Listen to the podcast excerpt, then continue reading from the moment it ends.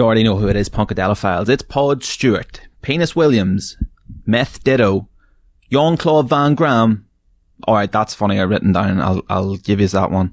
Uh, the Precarious Aquarius, and it's time to get Punkadelic. Let's fucking go. Lads, podcast hit 300 plays the other day, and I just don't even know where to look. 11% of my listens come from Germany. What the hell is going on over there? I only know one fucking soldier in Germany, so is he 11% of my listens by himself? Creepazoid. That's actually creepy. What's going on there? Um, but just to say thank you very much. Um, taking a quick look at it here now. Now we're up to 312. Absolutely fucking dancing. And I'm just, I'm hard at work thinking about what the fuck I'm going to do when it hits episode 500. I will do some kind of stupid episode of me fucked up to say thanks, um, for all the listens. And then we'll be just cracking on with what the fuck we're going to do for a thousand. And that's going to be that. And then we'll just basically take over podcasting and then we'll work from there. And that's just it. Listen to me here for a minute. I've got this friend called Paul and like, he's a, a, a great guy, right? Really, really, really solid practitioner. Just game for whatever, real third eye open type of motherfucker, like. And, uh, no, nobody's ever going to complain the fucking he's hanging about or anything. Minds his P's and Q's, you know, not a fucking loudmouth, but not a wallflower either and uh, just uh, straddles that line beautifully. And uh, but I just from the podcasts he has been recommending me over the last while, like this is where I get the half of this from. At this point is fucked up in the head. You would not believe how fucking messed up the last scripted horror podcast he sent me was. Um, we'll talk about it now in a second, but like, I'm just like, holy fuck. Like, I didn't even like horror shit before he put me onto that, um, the black tapes. And now look at the state of my, um, so just fuck knows what he's going to have me listening to next. Child porn or something. Um, so yeah, it just brings me to talking about, uh, that horror podcast I was listening to, um, Borrasca.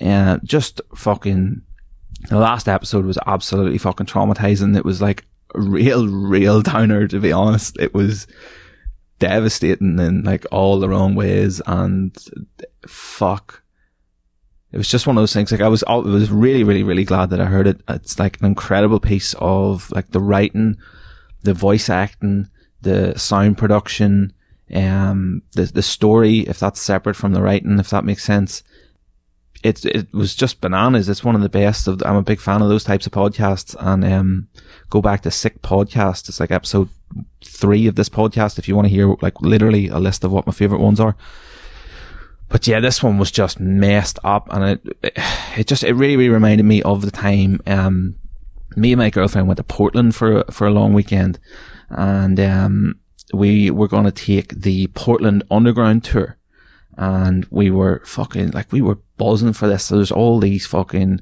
creepy underground tunnels, and there's like obviously hundreds and thousands of urban legends about it, and like half the urban legends from everywhere else fucking stem from basically the tunnels under Portland. And uh, case in point, there's a fabulous fucking scripted podcast about it called The Polybius Conspiracy, which it all takes place in like. Uh, I'm not sure if it's specifically Portland, but the Pacific Northwest in inner city uh, inner city games arcades in the 80s, which were just meant to be fucking drug dens, like, um, maybe not as glossy as all the movies make them seem, what? So, um,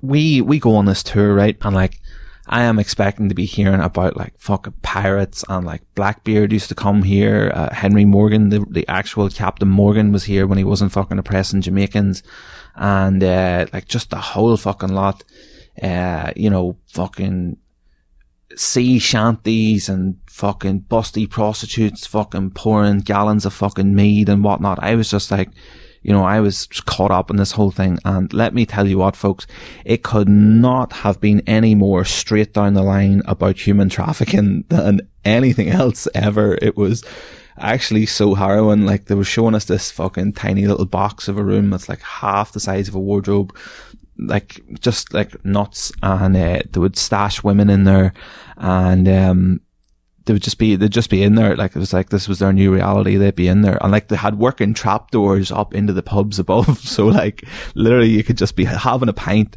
and then next thing you know you're a hooker. Like just straight up. There was absolutely no thinking about it. So uh, yeah so there's this little half wardrobe size room and uh, they would have just like put women in there and being like you're not getting out no no um it's basically once you accept that you're now a prostitute for us, uh, we'll give you a chair and that's it. It was fucking, it was so harrowing. It was weird. And there was like less fucking, far less crack than I thought it was going to be. And anyway, that's how I felt about Borrasca by the end of it because sort of, it was just, it was just like, you knew it was all going to end fucked up and badly and people were taking heroin and stuff in it. And, it's just you got you got to go hear that one. And that's not even that long. If you've never listened to a horror fiction podcast, that'd be a really good one to get started with. Um, might actually turn you off straight away though, because like that ending is.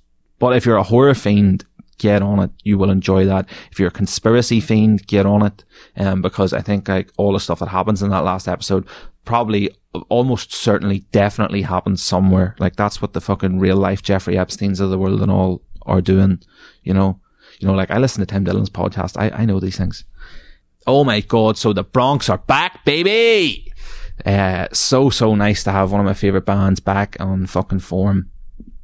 Just, uh, I, like, I hate to be a negative Nancy about it, but I'm just, I can't help but remark on it because it's so strange to me.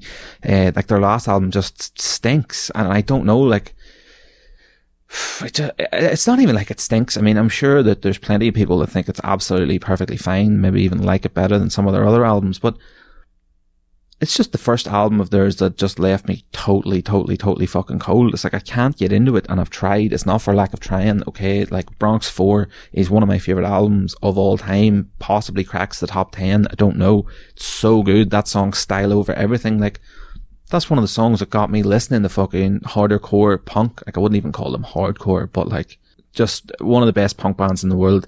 Had such a shocking last album. So basically four came out in 2013, then five came out whenever 2018 and stunk the place up. And now we're going to get a new album from them in August. The new song is called White Shadow. The band's called The Bronx. Get fucking on it a great story about the Bronx just before we move on from them actually. Uh, just to say like one of the reasons I also just totally fell in love with this band was that when I went to see them in Belfast um, so they're from they're from southern Cali somewhere and uh, so they came to play in Belfast and the singer had just gotten out of jail and he just jumped off the stage came right down into the pit and just did the whole gig from there. It was fucking savage. It was they're just so fucking good. Um listen to Heart Attack American um, as another one of their most brilliant songs, and uh, Cobra Libre. I could be getting that name wrong. Cobra something, Cobra something Spanish, Cobra Lucha. I'm not sure because they also moonlight as a mariachi band called Mariachi El Bronx, doing mariachi versions of their songs. So they're pretty fucking interesting. Actually, now that I've said that out loud, it's just dawned on me I've literally never listened to Mariachi El Bronx. I don't actually have any interest in mariachi music. I think it is interesting that they do that, but I'm just here for the fucking riffs, boys. That's it. I'm a, I'm simple. Like I'm a simple fucking creature on here. Like that's what people are learning over the course of fucking 15 episodes. Just like fucking, you know, guitar make big noise. Go. That's me. Happy as Larry. Um, speaking of guitar make big noise. Go. Me happy was just getting really gay with one of my mates the other night about um, Eyeless by Slipknot. If you don't know it, it's a track from Slipknot's first album that begins with, um, no joke, jungle beat. Uh, the DJ is laying down like hard fucking jungle drum and bass beat. And then, um, then the riffs start and it just gets off the typical Slipknot craziness. And then right before the end, it slows down to like, it slows down to what I would call the ideal tempo to have a crowd of 80,000 people bouncing up and down to like due to the acoustics at festivals and the nature of how slowly it travels to the back of the crowd. So it's just like, it's oddly prescient, like that they would have that on their first album and then they would become the band that would fucking get 80,000 people fucking moving. So, um, that's always just been a weird one to me. There's a story about the lyrics as well as how, um, the chorus is, uh, You can't see California without Marlon Brando's eyes, which is obviously fucking gobbledygook because once they first got to New York for like their first record label meeting or whatever there, a homeless guy just came up to one of the drummers and screamed that at him. So they were like, you know, well, we're not going to waste a good homeless screaming. So the point being, the specific, specific point being, because I'm a fucking nerd about these things, he's fucking know this.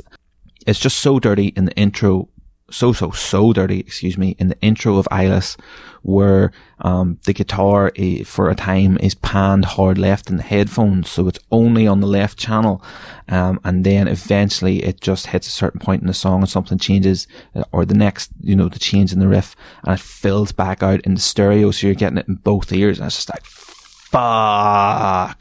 That's what gets my dick hard. That's what I'm talking about Okay, so look, I'm just gonna do a bonus episode about my detailed thoughts on the Snyder Cut also, but um, safe to say I've already seen it twice. And in true OTT Zack Snyder fashion, there's already another version of it, Justice League, Justice is Grey, and uh, it's like the black and white cut. How or why it exists, who knows? Who cares? Like, uh, I kind of think the whole black and white movies thing is cool, and we are going to be talking about movies for the majority of the time tonight. Um, but anyway, I, I wanted to read out this quote to you from an article, but the quote is from Snyder himself. So basically, the article's talking about how at some stage this year, he's doing a charity showing at some cinema where it's just going to be the Snyderverse. So they're showing Man of Steel, uh, Batman vs Superman, Dawn of Justice, which I can only assume will be Zack Snyder's Ultimate Edition, which adds that extra 25 minutes of uh, footage in, the uh, little bit of extra uh, what's the word I'm looking for? Exposition, I guess, with uh, Amy Adams and Jimmy Smith at the start. Is he called Jimmy Smith? You know who I'm talking about anyway and uh, then it's gonna so that is gonna be an IMAX screen. It's Man of Steel, it's Batman, Superman. It's got to be the Ultimate Edition, obviously, and then Justice League, Justice is Grey, which sounds fucking sick to me. But you have to imagine that'll be fucking standing room only. Okay, so uh, this is the quote. There is Zack Snyder's Justice League, Justice is Grey edition, which is the black and white version, which I'm a huge advocate of and a huge admirer of, the director explained during FanFest. For me, it's my favourite version of the movie. I understand that people want to see the Snyder cut in color, and that's great. And I really want them to enjoy it in color. But for me, the ultimate version is the black and white IMAX version of the movie, which is sort of the penultimate ridiculous movie that shouldn't exist at its highest, most fetishistic level. And I really, really love that. And I just, I fucking, I love that he used the word fetishistic because that's basically exactly what his movies inspire in his fans because it's like they're never perfect and there's always, always, always stuff to be picked over. And, uh, you know, it's like, um, it's like at least he fucking goes for it, you know? So, uh, just to say that, uh, obviously love the Snyder Cut, seen it twice, um, have every intention of finding and watching this, uh, fucking black and white grey edition, uh, this afternoon when I'm editing this podcast. So, um, yeah, um, we'll be talking about black and white movies a little bit later on as well also. And just without getting too too deep down into the whole Snyder Cut thing, like about the black and white version, about the, the normal Snyder Cut just by itself, um, the people, the haters are gonna say why. Like people are just gonna be like why. But can those people, the detractors, honestly look me in the eyes and mount the case for my counter question, which is simply why not? Enough said, I think so yeah, they put up a fake episode last night. Um, that's my bad. I have no idea what the fuck happened there. Um, I was editing that for fucking ages, and then when I uploaded the file to Anchor, it was 23 minutes long, and the whole thing was supposed to be over 100 minutes. So I'll simply have to start from scratch because, uh, like, I turned the computer spark off, didn't save the project file or anything. So that was just a fucking nightmare. The, the, whole thing was a fucking nightmare from start to finish because as soon as I sat down to do that, then um, our downstairs neighbours started having what could only be described as a stupid bitch party, and um, although I had the blinds down, the sun started creeping down just underneath. Like we've got a fucking east facing house. So I was totally blinded for the entire time that I was doing it. Couldn't hear a fucking thing. I was trying to watch fucking Arrival at the same time. I like to edit with a movie on in the background. And it's like, yo, can fucking people shut the fuck up and sun get out of my eyes? I'm trying to have a cultured fucking afternoon here, being creative and watching an Academy Award Best Picture winning film starring Amy Adams. Thank you very fucking much felt like her in that fucking movie trying to translate the fucking high pitched squeals that were coming from down the fucking stairs. Bananas. Make you fucking sick. after that, then I was like, right, well, fuck it. I've, you know, I'll just, I'll get on with my life. I have, uh, I, I, as John Kavanagh would say, either win or you learn. So I was like, right, well, I'll just learn a valuable lesson to just be more thorough. Um, when I'm checking what file it is I'm using to upload and like the whole thing could have been avoided so easily, but I was so sure that I got it right and everything was just shut down and I moved on so far that it's, and I'm just leaving it up there as an episode of shame for a while. I'll try and fix it this afternoon, but I'm going to obviously prioritize putting out the main episode because I think that's better crack at the end of the day. Uh, the fake episode was me doing alternate commentary for three of the greatest UFC fights of all time. I have no idea who the fuck would want to listen to that, but I wanted to do it. And, um, you know, it's my goal to get the 52 episodes. So sort of, you know, not everyone's going to be a total fucking winner. Like, let's, let's be honest. There's been a bunch of fucking losers already. The first episode, I can't state it, I can't say it loud enough or fucking long enough apparently because it just remains the most listened to episode. It's got like 60 listens and I'm like, are you telling me that the majority of people heard that and then probably just bounced? I'm like, this guy can't fucking podcast. Listen, I fucking am podcasting. Do you understand? I, well, I am bedroom podcasting, okay? Don't talk to me about all these constant of good mics. You wouldn't believe what I'm fucking working with here. The computer that I edit on is got a fucking dodgy power connection. So you can't just put the charger in, walk away and know that there's going to be juice in it when you pick it up.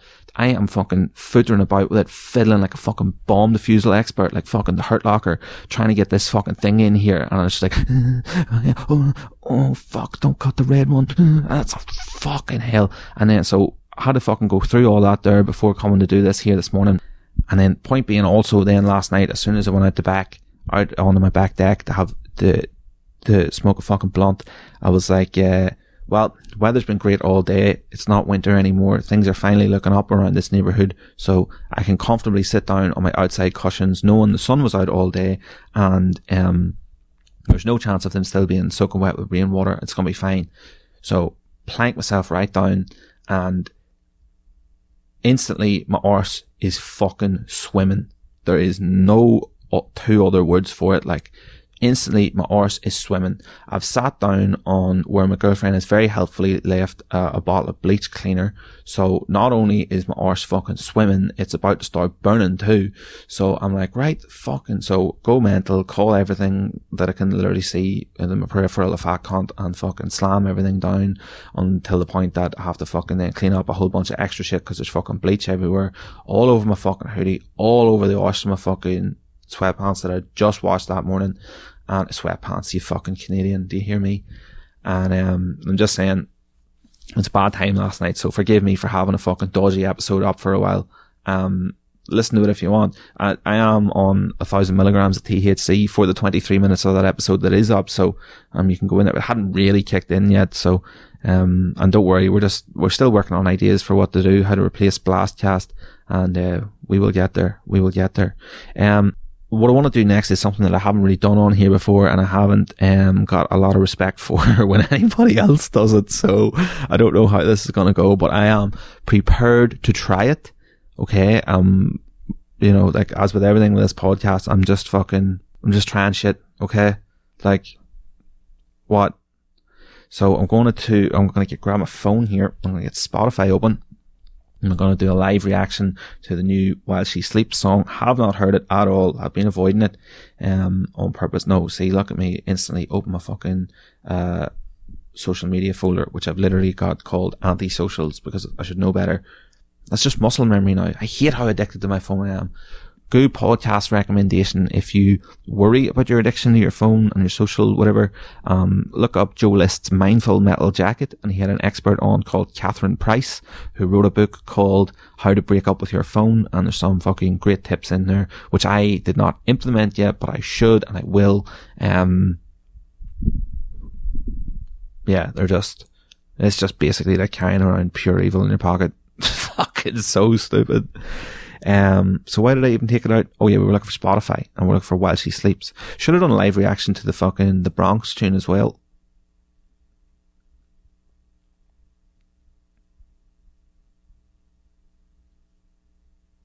Okay, it's called Nervous. It's got half a million hits already.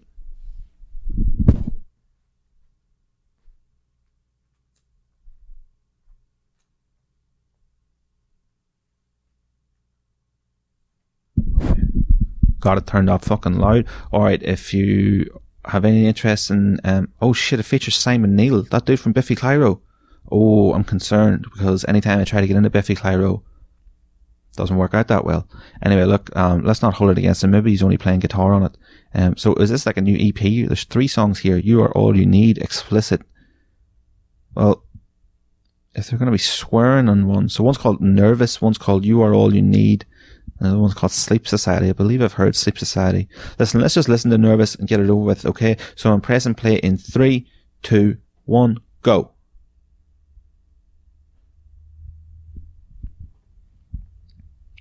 Clean piano intro. Nice. Have they done that before? Don't think so. They're always adding shit to their sound and I fucking love that about them. It's panning around the headphones. That's cool. Reverse reverb. Oh, there it is. Yeah, this rips. Love it.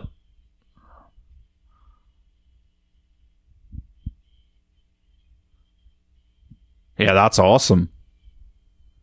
Yeah, now it's going to slow down. Lovely. Masters of Dynamics. And now he's like, hmm, kind of duetting the, backing vocals. Is that the right way to describe it? Piano's back there. Piano's awesome. No guitars here. Oh, there they are. Oh, there they are.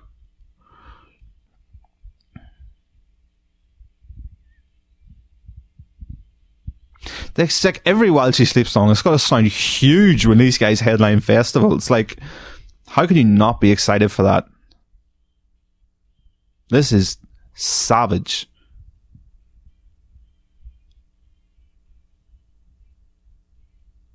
Lawrence Taylor is such a good singer. It's bonkers. An all round metal vocalist. I just love how these guys are like metal core, but there's loads and loads of hardcore in there, not maybe so much metal. Fucking hell. What a great band. That was really tasty, that little break. And then when the heaviness comes back in, you're so much happier because you had a little break before. This, it's simple. I am a simple fucking creature. You know, make little quiet bits so big loud bit sounds bigger and louder. Oh yeah, and then there's trademark riffage going on here. Big big sound on the guitars too. Digging this so much. I'm gonna turn this up. Oh, here we go. Break that shit down. Scream. Mm. Well, they've done it again. This is fucking hardcore. Oh, and there we go. Little percussion breaks like the last album's lead single. What was that one called? It was fabulous too. More clean singing and pianos.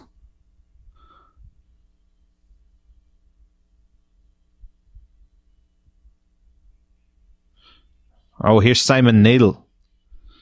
Funky drums. This is this reminds me of Let Live, which is such a compliment.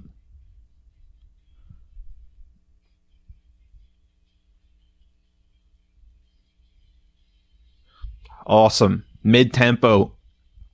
This is n- this is not going to be the heaviest song on the album, not by a long shot, I would say. Although it is pretty heavy.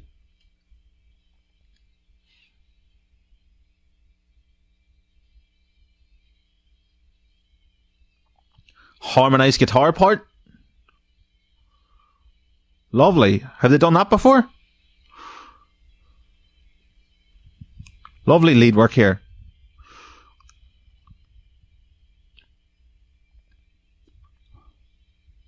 Oh, that's awesome. Love the overlapping vocals here. This is great. They produce themselves too, I believe, which is so like there's so much going on there and it's all balanced perfectly.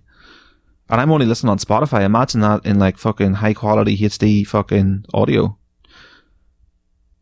Damn. Or even on vinyl. I don't know. I don't have a turntable, so. Wow, I'm fucking knocked out while she sleeps, nervous. Fucking boys, nothing to be nervous about. I'm so excited to fucking finish talking to you fucking cunts and go and listen to the rest of those songs now. Um, So there you go. There's a couple of great song recommendations for you early on.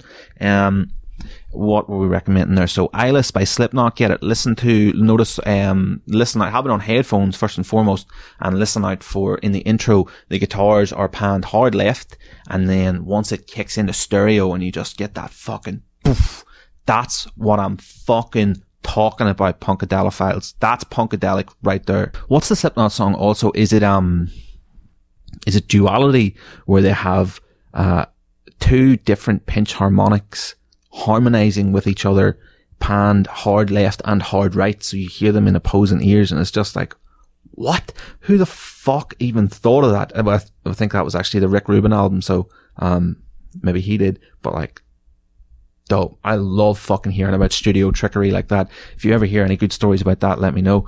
And, um, the Bronx, White Shadow, absolutely top notch. Get into the Bronx. Such a great band. Um, punk rock as fuck. All right. So now what I wanted to do is have a, have a discussion with his or have a discussion with myself, I guess, as is always the case around here, um, about movies. And, um, I wanted it to be about cult movies, but then when I was making my notes and I was like getting into like the movies that I really, really wanted to talk about, I was like, wait, I was like, wait, a lot of these are actually really, really mainstream. So it just got me thinking. So I'm just trying to, uh, splurge out a whole fucking, I'm just trying to fucking ejaculate the contents of my mind out into the place. And, uh, oh yeah, I was thinking about this the other day. Is this a funny joke? Think about this for a second, right? So a boy comes in late to work and he's like, uh, oh, sorry, I couldn't make it on time. I was masturbating. Uh, I'll never be ejaculate again. Hey, here all week. Um, I'm sure somebody else has done that also, like, but, and yeah, probably just saw that somewhere on Twitter and was like, oh my god, I had the best idea. that happens though. Fucking social media incepts you. So yes, back to the uh, very serious topic of fucking film journalism that we're going to do tonight. So I was going to try and answer the question, what is the cult movie? But then I took one look at the, at the uh the Wikipedia entry for it. And it's about fucking four A4 pages long. There's so much and there's so much back and forth and dialogue about where the term comes from and all. It's like it's like fuck. Maybe I literally don't know what a cult movie is and I'm just using the fucking thing wrong. So I'm prepared to acknowledge that at all times and I will do it again as we move through this because uh, I try to take a different approach with writing my notes and getting my thoughts out on this one. Um, so I've written it up like sort of like bullet points for paragraphs for an essay and I'm just going to try and jump off those. We'll see how this goes and don't even stress it because actually tonight then we're also going to, we're going to launch a new segment on the podcast. We're going to have a new segment that I'm pretty excited about. And uh, then after that we've got Walloper Watch. I don't think there's too many this week, but you know what I mean? Like, they're always out there. It's not like there's ever going to be a week where there's fucking none. It might depend on whether or not we get time to get there some weeks, but that's not the case today. Everything's all good here. Actually, just literally as soon as I realized that, as soon as I said that, I realized I'm absolutely starving and, um, yeah, I'm actually concerned that my stomach noise is going to come through on mic. So, what? Why do you listen to this podcast? Seriously, um, please get help. That's all I can. That's all I can suggest for you. Uh, okay, so first and foremost, what is a cult movie? Well, it's not necessarily a movie about a cult for a start. And that's just a terrible joke. Uh, so I try to have a crack at this. I mean, the audacity, like, of me trying to define anything. Like, who the fuck am I? I'm a fucking gobshite with a podcast. Like, but whatever. Um, at least I display enough self-awareness about it, like, or I try to anyway. So, uh, so I just love it when a movie is trying to conceal something if that makes sense. And on some level, they all are, but most reveal their secrets explicitly. So, as I say, maybe what I'm talking about here is not necessarily a cult movie, but that's the kind of movie that I'm going to be talking about tonight. And then I also heard um, on the Mark Kermode podcast, I heard this definition of it that I really, really liked. Um, they're not movies we have an opinion on, they're movies we have a relationship with. And I can really, really identify with that one. I feel like, you know, as a nerd, you're always trying to, you're always trying to find like words of certain characters' backstory in graphic novels and how can I get that from Pirate Bay and read that and, Um, or I heard there's a new Star Wars novel coming out that explains the backstory of X, Y, and or Z, and you know that's how it be.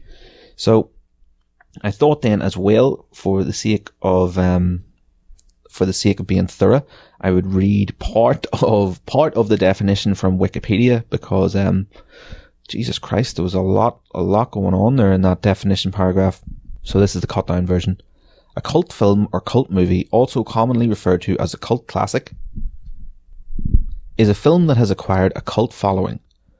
Cult films are known for their dedicated, passionate fan base, which forms an elaborate subculture, subculture, members of which engage in repeated viewings, dialogue quoting, and audience participation. Inclusive definitions allow for major studio productions, especially box office bombs, while exclusive definitions focus more on obscure, transgressive films shunned by the mainstream. The difficulty in defining the term and subjectivity of what qualifies as a cult film mirror class- classifactory disputes about art. The term cult film itself was first used in the 1970s to describe the culture that surrounded underground films and midnight movies, though cult was in common use in film analysis for decades prior to that perhaps a very popular movie that doesn't attain mainstream success or commendation might be a, a definition that would be worth thinking about. Um, that gains its um, that gets fans on like home release, so VHS, obviously back in the day, DVD, etc. Um, I feel like a cult movie being, uh, for any cult movie, uh, being a little bit fucked up is definitely a good thing. Like, you know, having uh, one of the big three of blood, tits, or monsters, but, you know, preferably all three. And I'm sure we can all think of movies like that. Starship Troopers springs to mind. So, I would also make an argument in favor of we're now living in an age where the biggest directors of our day are the children of the 1970s midnight cinema screenings and going to those types of movie screenings and then growing up through, um, as the cult culture grew moving into the 80s. And then the even younger directors that we're watching these days are, um, the even younger directors these days have been sucked in at the teat of Tarantino, the Tarantite so Tarantino, does that need to know or not? I, I I'm no I'm no joke writer. So my point being, so who I would offer as the perfect example of this is Edgar Wright. Um, I heard Edgar Wright on a podcast recently, and uh, he was saying like during lockdown, he's just been watching movies non-stop. He's putting up pictures of like stacks and stacks of Blu-rays on his Instagram of like really, really obscure shit. But nothing, like also some not so obscure shit as well. Not like hipster at all. Um, well, I guess if he's not a film hipster, who the fuck is? But the point being that people were in the comments being like, uh, this is all pulp fiction, like this is all just shite, like this isn't like cinema, cinema.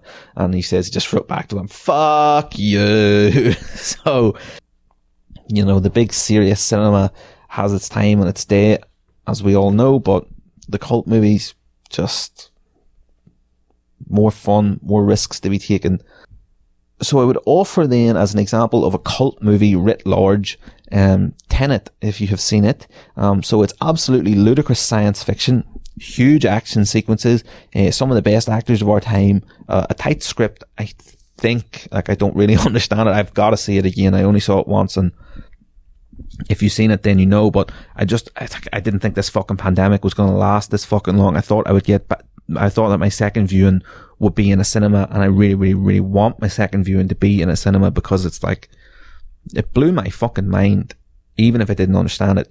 And it's, he's a director that like, I don't know, there's something going on with the architecture in his movies always that I don't understand. And it's just way cooler to appreciate those buildings on a big screen. So whatever. Um, so yeah, it's like ludicrous science fiction, huge action sequences, some of the best actors, tight script, we think, legendary director, it's got audience hype dude, this is just Ghostbusters with a giant budget. So ultimately, cult is kind of becoming a bit more of a throwaway term these days. Marketing companies can strive to to make uh, cult appeal uh, if mainstream success is not attainable, and there's just many more avenues to try and do that now via the internet. Um, VOD, video on demand, so your Netflixes, your Shudders, even particularly in this case, enable so many more creators. So the question, I guess, has to be there does that cheapen the overall product? Um, you think about how many, you know, like Z movies there are out there, like your Birdemics and your, um, The Rooms, you know, like that type of filmmaking, the sci-fi movies of this world. Um, so I guess that's a question worth asking.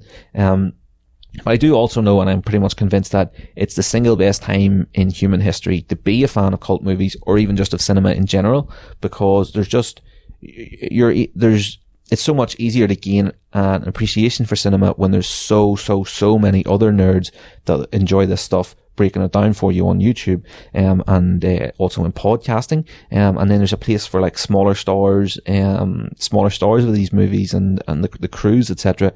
Um, there's a place for them now, an economy for them in, in the convention culture that we have going on. So, um, you know, we're getting to hear more behind the scenes stories and all these types of things that just enhance our, our love for our favorite old shit, I guess. And uh, one YouTube channel that I thought I would shout out here is I am that Robbie. Um, it's I am that Robbie, all one word, and there's only one B in Robbie or O B Y. Um, and he's just uh, he's just a guy whose opinions have been enjoying digesting recently. Um, they do kind of sync up with mine in some places, but also he's got some wackier ideas too. Uh, so that's one place to start. And I'm sure you've already got, already got your own favorite podcasts about films, etc. that you follow. Mine would include, uh, Mark Kermode, the Empire podcast, Empire Magazine podcast, the movies that made me with Joe Dante, um, I'm struggling to think of the name of this new one. Is it? No, it's not straight to video. Um, although there is one called straight to video, which, um, I just, I've subscribed to, but haven't heard yet. So I don't know if I can recommend that one or not. Um, but anyway, point being, all these nerds are out there breaking down movies in all these different types of ways. So, and then for every serious guy like I am that Robbie, actually specifically check out I am that Robbie's uh, breakdown of Once Upon a Time in Hollywood's Needle Drops. And, um, like I thought that was a really, really good piece of work by him.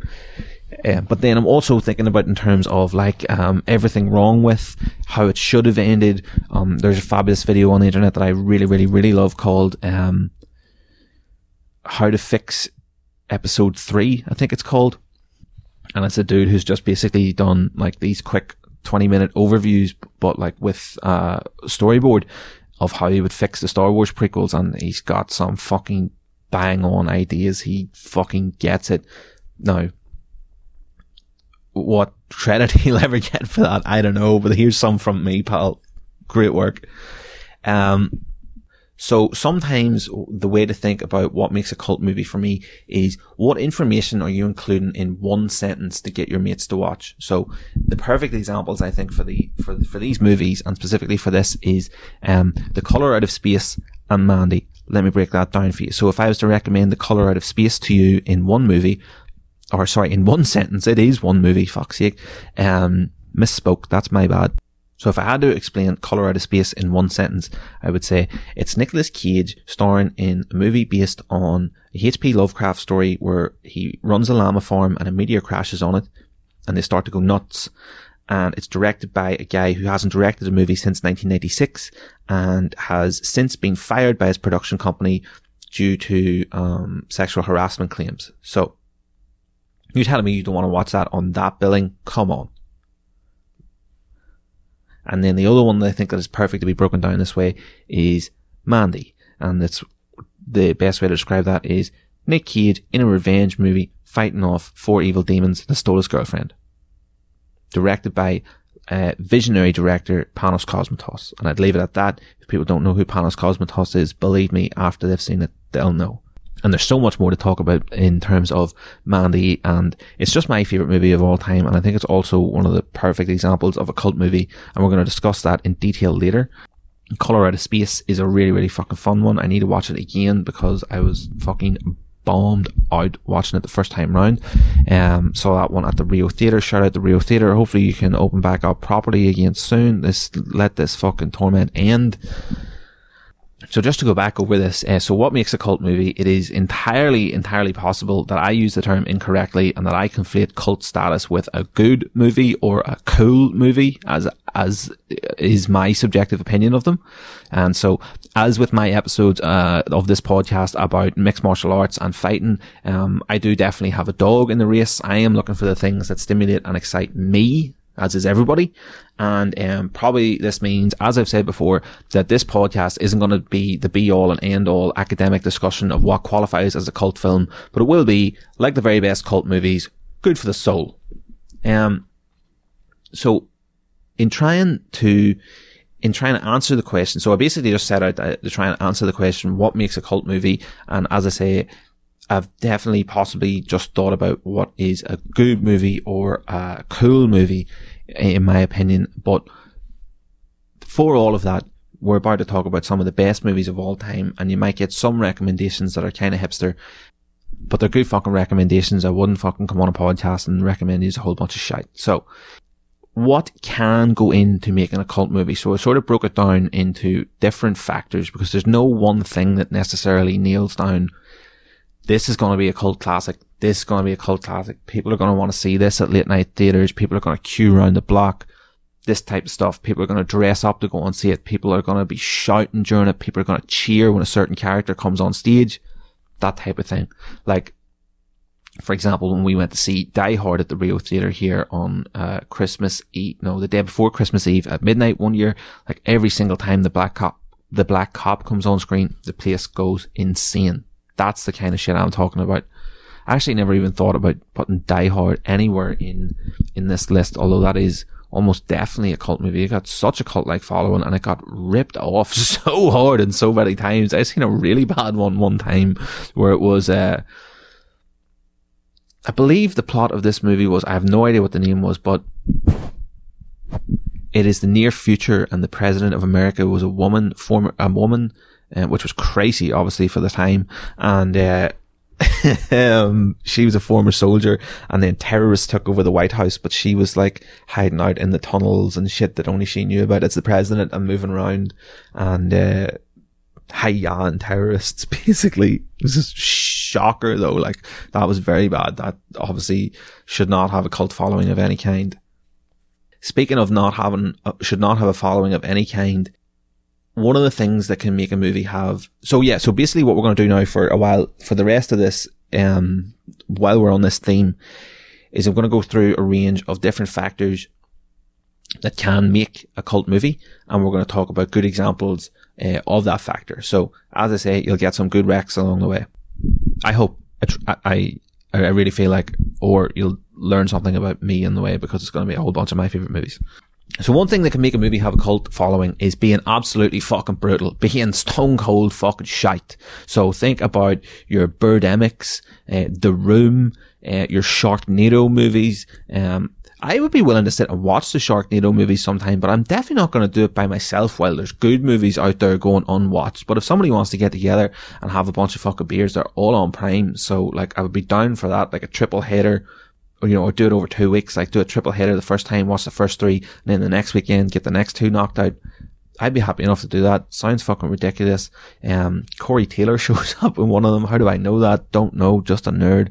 Um, think about the type of like sci-fi movies. You're like lava, ice, or camel spiders, and then it's just some crossbreed monster, or you're like Dino Croc versus Sharktopus, you're Mega Croc versus Giant Woman, those types of things. So also obviously harken back to like the invasion of the 50 foot body snatching woman ants from the 50s, um, being absolutely terrible. Uh, but can get a box office following. So I was thinking about like think about Suicide Squad in in this sense. Like I don't think it actually has much of a cult following, but like it's certainly got a reputation because it's so fucking bad. Um, so, you know, a movie can get a reputation like that. And then also, like one that I have seen then is Battlefield Earth. Oh my god, has to be one of the worst movies of all time. Dude, the audacity, the fucking cheek of John Travolta to ask Quentin Tarantino to direct that fucking piece of shit. I can't believe that. So, um, anyway, check out Battlefield Earth sometime. It is properly one of those most terrible movies you can absolutely ever see. Every single aspect of it is fucking terrible. Travolta plays a nine foot alien with two nose rings in it. It is bonkers and like not in a good way. I do not say that in a good way. Like that is not Dizzee Rascal bonkers at all. That is like fucking eat your own shit bonkers. It's like, I don't know, Travolta, strange guy. Don't know him personally, obviously. Um, so yeah, and then I guess looking like it might be absolutely terrible because it has such a fucking out there concept, um, might be a subcategory to think about here. And the movies that I was thinking of as example here are Rubber, which if you haven't seen Rubber, I really, really suggest you at least check out the trailer, which is about a killer tire that is on the loose and killing people, literally just a car tire and it like rolls down the road and kills people. Um, I've also seen, uh, the trailer for, and I have no idea what this is called now, but about a killer armchair. So it's like the armchair is like eating people that sit on it when nobody else is looking and then people turn around like, where'd the kid go? Oh my God. you know, so I actually really wanted to watch that one, but I have no idea now what it's called. And I just saw that Shudder are putting out a movie which is the same concept about a pair of jeans that come to life and strangle a bunch of people or try to put themselves on people and then maybe possess them. I'm not 100% sure because it doesn't give too much away in the trailer, which I really liked. So the, uh, the inanimate object come to life and turned into a psycho killer. That's a subgenre, I think, of cult movies. Like maybe they don't all get a cult following, but, um, you know, those are movies that are out there trying things. So maybe check some of those out. So a movie can get sort of a cult following before it even comes out if it's going to be the next film in a legendary director's arsenal. So as in, um, already established directors, like these take on the feel of a cult movie because the speculation is just gets so rife beforehand. You know, if you're pouring over every detail in these blogs and who's in it and what do we know about it and has there been any, uh, have any photos leaked from the set or anything like that. Time was it John Boyega was standing outside the Star Wars set smoking a fag. And uh, he was snapped in fucking whatever outfit it was. And it like gave something away about the story I don't know the specifics there but um basically we just get all these details and we fucking eat it up and what it like basically if you're on Instagram these days, these types of details will be waved about into your face anyway. So you basically can't avoid fucking minor spoilers before you go see any marquee movies these days anyway. So, um, the point is you just, you take all that in for those glorious couple of weeks before it comes out and you're juiced, you're excited, you can't fucking wait to see how it turns out. And like the daydreaming about what it's going to be like in there. Like this, this is why this is a fucking category. Um, and so I wanted to list off some of the directors that I think that this can, um, this can apply to. So Tarantino, obviously, David Fincher, Edgar Wright, Robert Rodriguez, James Cameron, Sam Mendes, Denis Villeneuve has cur- has curved, has carved, fuck's sake. Denis Villeneuve has carved fuck, how, that's not even hard when you sound it out properly. Denis Villeneuve has carved out such a niche for himself. What a fucking director. I have not seen Blade Runner 2049, but I am excited to. I just feel like I need to spend more time trying to understand the moving parts of Blade Runner 1, um, with regards, in a certain aspect with regards to the plot, and also then with regards to like all of the things that are going on in the filmmaking because it's not so revered for no reason. And I want to try and, you know, understand those things for myself so that I can sit down, look at the movie and be like, oh, that's why this is effective. You know, it's just like, it's good to nerd out about these things and just, you know, educate yourself. Um, I believe then that Ari Aster and Jordan Peele are well on their way to establishing themselves in this light. I haven't seen Ari Aster's second movie, Midsommar, yet, but I am very excited to. I just, every time I go to look at it, it's like, oh, two and a half hours of horror. Like, fuck, doggy. Like, horror movies, 90 minutes, 90 minute horror. That is what I'm into. So it just feels like a big undertaking, but I will do it. I will fucking do it. I'm not going to be a bitch about it. Jordan Peele, who is not excited for that man's next movie. Um, I think Get Out was more loved than Us, but um, Get Out was playing with more universal themes, and uh, he said Us was a lot more personal. So who knows what the fuck that means? We're going to talk about Us in a little while. Um, Alejandro Jodorowsky, I've obviously pronouncing that absolutely all wrong, but he's a Chilean director who, like, um, all I know, what all of the, what I know for sure about Jodorowsky is that his work heavily influenced the scene in The Simpsons when Homer's talking to the space coyote and like when he's off his tits on the Guatemalan insanity peppers. So if that doesn't get your fucking dick hard for it, then I cannot help you. You're not enough of a nerd and this podcast is probs not for you. Okay. Sorry, but like you're just a normcore and you don't get to have the nerd crack. Get out. Fucking sick of it. Um, and then I'm also sure that back in the day, like older film nerds, um, would have felt the same way that I feel about, say, Denis Villeneuve, about some of the really big ones like Kubrick, Lynch, Spielberg. I am positive. So, um, so being the next film in a director's legendary, in a legendary director's arsenal and giving us time to pour over details and like obviously what is like, how this has been co-opted and writ large by fucking marketing departments is simply interconnected universes. That pre-film speculation has sort of been, what's the word I want to say here? It's like just dominated by superhero movies now. Like they're superhero and franchise movies these days, and they're obviously trying so hard to make every franchise like the one and only. Um, but you know, there's good, a bunch of good directors listed off there that, um, that embody that in a good way. I feel.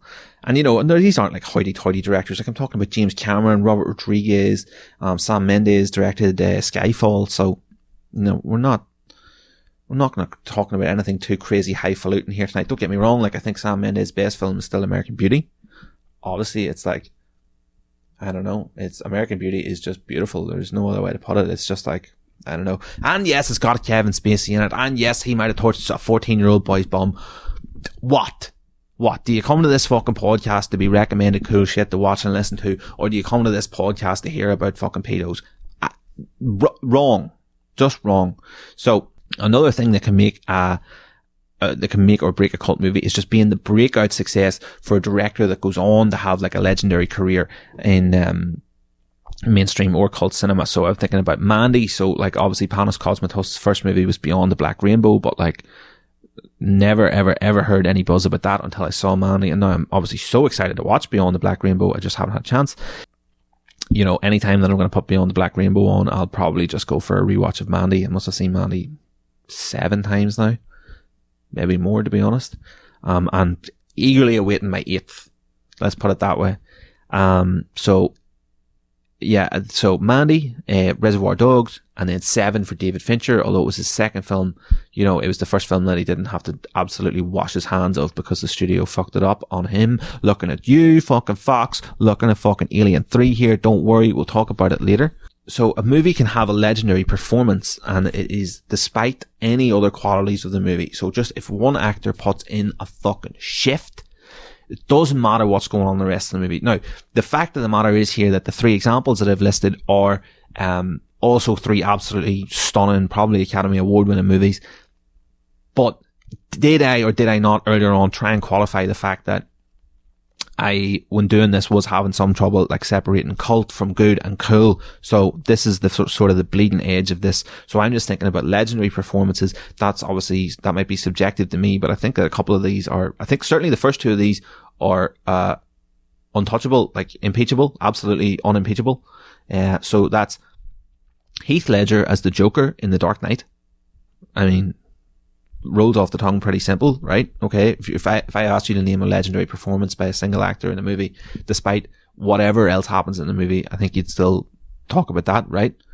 Um, J.K. Simmons as Andrew Fletcher in Whiplash. Just rewatched that yesterday. It's on my mind. It had been on my mind for a while.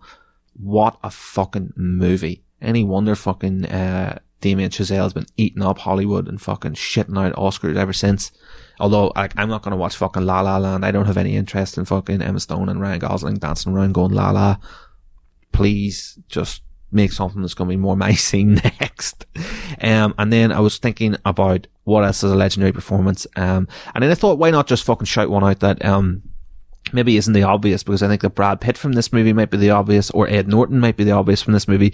But, uh, Helena Bonham Carter in Fight Club, like Marla Singer is absolutely fucking disgusting. Like it is crazy and like props to makeup on that movie because she looks translucent in it. It is gross, just viscerally affecting and yeah, squalid when she's around that house.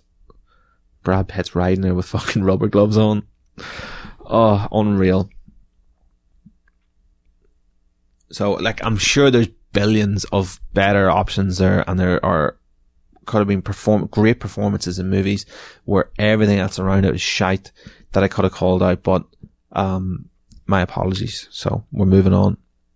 So non-linear, the fucking hell. I almost tried to say that word non-linearly. It's non-linear storytelling. So not just going from point A to point B. And my favorite examples of this are Memento. Obviously, absolutely genius. It still pickles my mind to this day how anybody could have done that. And then you also have to try and get your head around as well that yes, the scenes in color are moving backwards chronologically. I mean, you obviously watch them. They're in real time, but chronologically they all happen bef- every scene happens before the previous scene.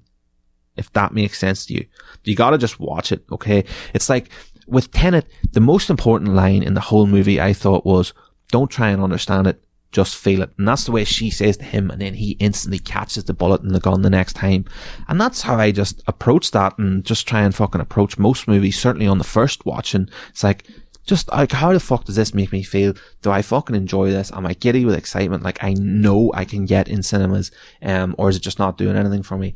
And Memento fucking does that in such a big way. Like I, so Tenet did that, yes, but Memento is just one of my favorite movies, absolutely of all time. I can't believe that someone was able to execute that idea so perfectly. So, so cool. And um, Pulp Fiction, obviously playing with scenes that are out of chronological order and having characters, um, you know, overlapping back and forth in cool ways that you maybe weren't expecting. Um, a movie that I was trying to watch yesterday also was Arrival, and I perhaps isn't the best example of non-linear storytelling, but I think that the time travel mechanics of that movie mean that unfortunately I didn't get to finish watching Arrival yesterday, so um, I do need to go back to the drawing board, I guess. But this is my idea. It's like obviously the ending of that movie completely recontextualizes the start, and if not just the very start, maybe the whole movie. So I need to watch it. And, um, so I need to watch it again, right? And get the specifics of what happens in it again. And then I need to watch, once I have those refreshed, I need to have a fucking full watch to see how that's all hinted at from the start. So I'm excited to do that. That's a very, very cool thing to see in movies. So one other thing that can make a movie have a cult status almost overnight is if it shows unparalleled, unseen, or just very, very, very high level technical prowess. And so the movies that I'm thinking about uh, for this category are One Cut of the Dead, which, um, all right, fair enough, I have yet to see, but I'm so, so intrigued just because it is, uh, I think it's like a 50 minute long single cut movie with a movie within a movie where they are making a zombie movie and then real zombies show up and it's like, as I say, a single shot. So what an absolute feat of choreography, cinematography, um, all the things that would have went into making that. I cannot wait to see that. It's just behind a paywall for now. Um, I, will work it out or pirate it, you know, there, there are ways and means with the internet these days, but I wanted to shout that out because I'm so excited to see it. The thing, obviously, is like some of the greatest practical special effects that you will ever see. The uh, John Carpenter movie starring Kurt Russell, like really, really, really fantastic. Just fucking gross, different monsters, and uh, just constantly changing shape, and like really fucking gets fucked up and gnarly. Special effects are off the charts in that movie. I particularly like to see werewolf movies to see how they handle the transformations. And my favorite werewolf transformation I think that I've ever seen is in a movie called The Howling, which is really, really cool. You should check that one out. Um, The Void is a good horror movie, not a great horror movie because it doesn't really know what the fuck is going on. It like changes tone really, really, really dramatically for the third act. There's like body gore horror with monsters at certain points in it, but it's also trying to be about a cult and then it's also trying to be Lovecraftian and be about resurrecting an old god. So I think it's just kind of trying to do so, do, do too much. The actors aren't absolutely fabulous, but all of the, the special effects and the editing in it, it shows that the directors have an incredible like appreciation for all this shit. And I read somewhere that somebody saying it was basically just them making their resume to get hired up into doing bigger and better horror movies. So once I'd read that, then I was like, okay, fair enough, yeah. And I uh, went back and watched it and was like, enjoyed it so much more the second time. Just thinking, you know, don't take it too seriously and um, just enjoy the enjoy the fucking blood and guts spilling around. Um, Suspiria is an old horror movie which is essentially all about lighting. You can check that one out. Um, that's an old, that's a real hipster one. Um, it's a strange movie, but it has a really, really big cult following as does other, as do other movies by that director, Dario Argento, because I've seen that there's a movie of his called Deep Red, which has been playing at the local retro theatre here, the Rio Theatre. I'll keep shouting it out because it's just such a good place. Um, and it is scored by a live prog rock band while it's played. The actual score was done by the band Goblin. And so I believe it's the keyboard player from that, um, coming along and doing live keys, but obviously with orchestration as well. So it sounds awesome. I mean, did I love Suspiria so much that I think that I need to check out all of his other movies? No, but um, we're just talking about what makes a cult movie, and maybe that one will work for you. Um, Suspiria is an old movie about a girl who joins a dance academy, and it turns out to be run by witches. Something like that, I think. Um, Desperado and the movies of Robert Rodriguez, I think, show technical prowess because they're shot on a shoestring budget, but they're all pretty fucking cool. And, um, you know, who doesn't love the fight choreography and stuff in Desperado? Um, the, uh, the gunplay, the gun fu in terms of the, all the stuff hidden in the guitar cases and then the rocket launch and chain gun guitar cases. Like, that's all money in the bank for fucking good action cinema.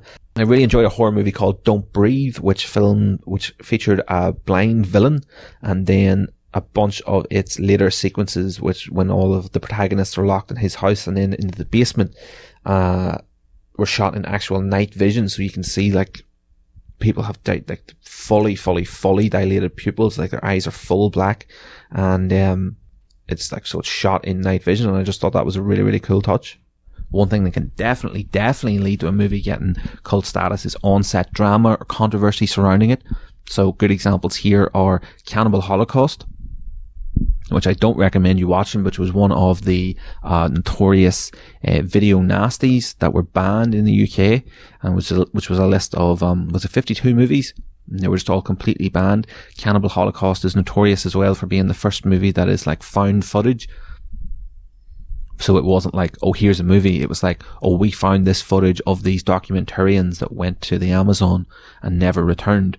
And then the dude that made it made the actors sign all these like whatever equivalent of non-disclosure NDAs to not do any press for six months after the movie. So they couldn't be located. They were all off on holidays and doing shit and all. So he gets hauled in on murder charges um, and then eventually the actors come back and say, no, no, we're not murdered. It's all good. But then they just, because the movie's so gross and nailed them on animal cruelty charges. So apparently there's a couple of scenes in it, which I don't quite remember.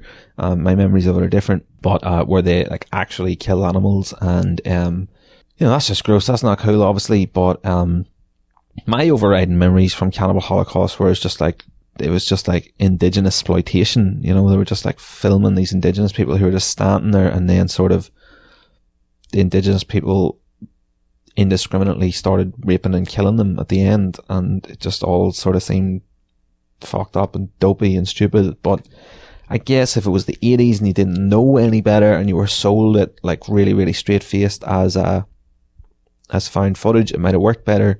Um, but I just think we can do better than fucking going and upsetting a whole bunch of indigenous Amazonians.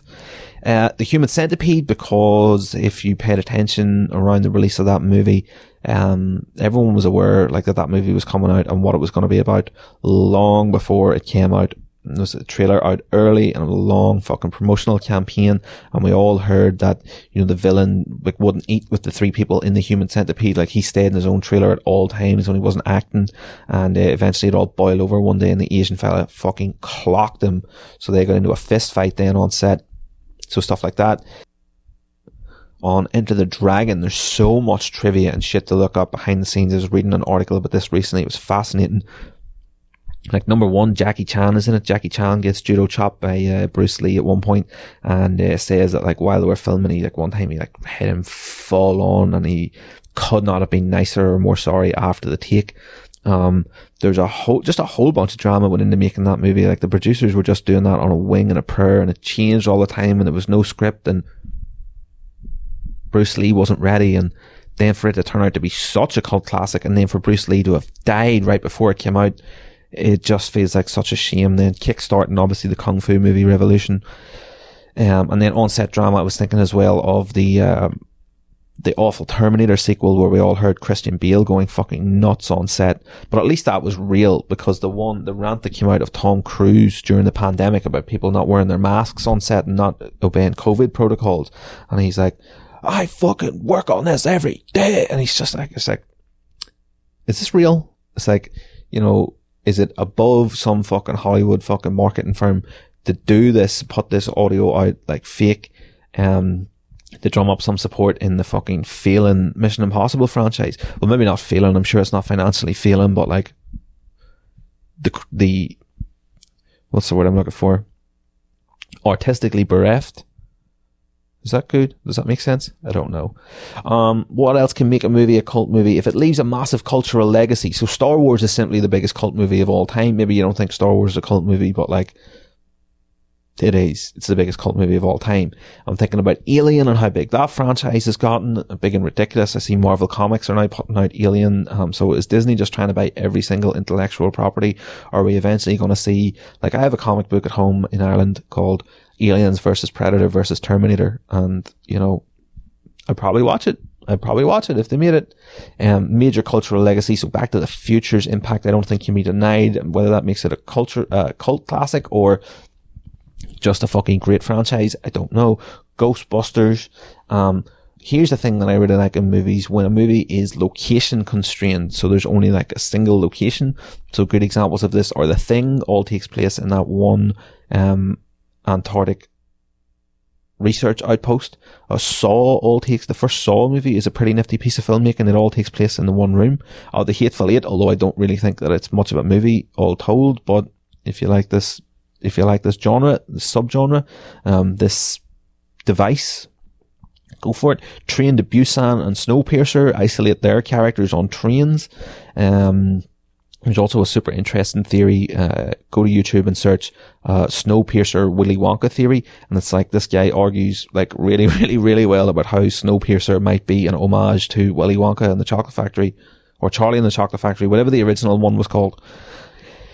Um, Reservoir Dogs basically all takes place in that warehouse, although there are key scenes located outside of it. Clerks all takes place at the Quick Stop, and Dredd all takes place within the one single mega tower block. And I think that that is a cool trope. Um, movies that inspire uh, fan theories and ambiguity. So um, I'm looking at Inception here, that whole thing about is he still dreaming at the end of the movie? Um, has the whole thing been a dream? Uh, just like there's a lot, really, really a lot to dig into there. And then, you know, the totem spinning at the end, etc. Um, Whiplash, I always just wonder, like, who comes out on top in that movie? Like, does, does, uh, fucking J.K. Simmons win because he inspired him to be great? Or does he win because he was great in spite of Schaefer being a fucking complete cunt of a teacher? Um, so it's just a, it's a, it's a difficult one to, to wrap the head around. And then it's like, who took the book? Did Simmons' character come and take the book at some point? Did he do that on purpose? There's a bunch of different things to dig into, I think, with Whiplash. And, uh, obviously, absolutely all superhero cinema ever made ever falls under this bracket. So there's that. And um, then there are B movies, right? Which are movies that are just made and people know that they're not going to be that fucking great. They're not going to be fucking world beaters, but they come out anyway. So great ones here include Frankenhooker, the story of a man who loses the love of his life in an unfortunate robotic lawnmower accident and then builds her, puts her back together from parts of dead hookers. Um, there is one of the most amazing shots in cinema is in this movie. Um, there's a scene where, um, he's in a hotel room with about 15 hookers all wearing different fucking fluorescent colored fishnet and they all just start exploding. Like a bunch of them explode. And at one point we, the camera is mounted on one of the legs as it flies across the room. So you get the POV shot of this leg flying across the room. It's fucking genius. Um, Leviathan, Leviathan was trying so hard to, it's a 1989 movie, which interestingly was directed by the director of Mandy, Panos Cosmatos' father, George Cosmatos. Um, and it's, it's not a five star movie uh, by any stretch. It's trying so hard to rip off Alien and The Abyss and a number of these different things. The Thing as well, definitely trying to rip that one off. So, um, doesn't really do it so well, but the special effects are worth the price of admission, I would say, because, um, some really, really cool practical monster effects in there if you like the thing. Um, Hatchet is a really, really dumb horror movie. I recommended on here recently. It's just, it's out of control how fucking silly it is. It's not meant to be taken seriously. Um, I don't feel like Predator was meant to be taken so seriously when it came out. I don't think anybody was like, well, this will win awards and inspire sequels, but, you know, I mean, not that it won any serious awards, but I'm sure it won some like action movie awards and is just like one of the most treasured pieces of cult cinema of all time. How can you not love Predator? If you don't love Predator, like the, you, I promise you, you're the fucking problem. 100%. Um, the faculty is a great one. I know we've mentioned Rodriguez a few times tonight. The faculty is, uh, it's an homage to the thing, I would say, in so, so, so, so, so many ways, but it does it with a certain amount of panache and gets away with it. You know, if you, a loving homage, you know, doesn't feel like a rip-off. So, um, the faculty, great one. If you haven't seen that one while, check that out. That's a fabulous show. Um, Lake Placid, I was a big fan of. Haven't seen that in a long time. Kong Skull Island, really, really, really, really fucking got it right. Um, talked about it on a podcast here before, so won't rehash old fucking arguments, but like, shits on Kong Skull Island, shits on basically any Godzilla movie ever made to, to date. Okay. I will watch Kong versus Godzilla as I watched the trailer live on the podcast a couple of episodes back. Don't know what episode that is. Um, might be Gravediggers in Paris. Not sure.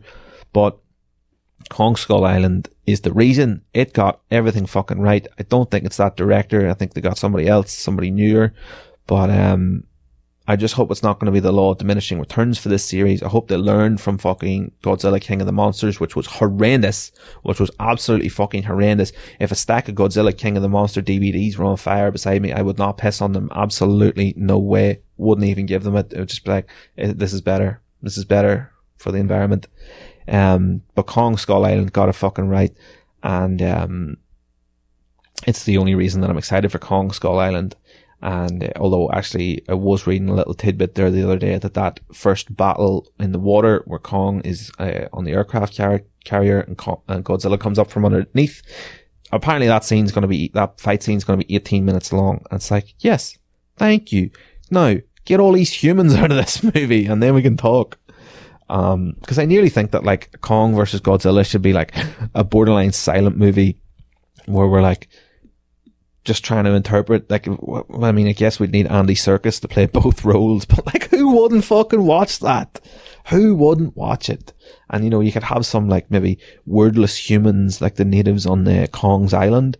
Um, you know, I think it could be done. And then Godzilla maybe has children, so you can see how he slash she interacts with it, with them.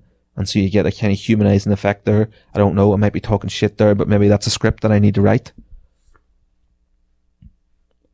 Uh, the Meg was a fabulous B movie. I mean, nobody expected uh, Jason Statham versus Megalodon, I'm sure, to win any Academy Awards, but I had a great time at the cinema watching it. There is some great hard man acting from Jason Statham in it. Like, there's a bit where, so at the start, he's like a deep sea rescue diver, and, uh, but he loses a friend, and then, so he has to go and see if somebody wants the Megalodon shows up.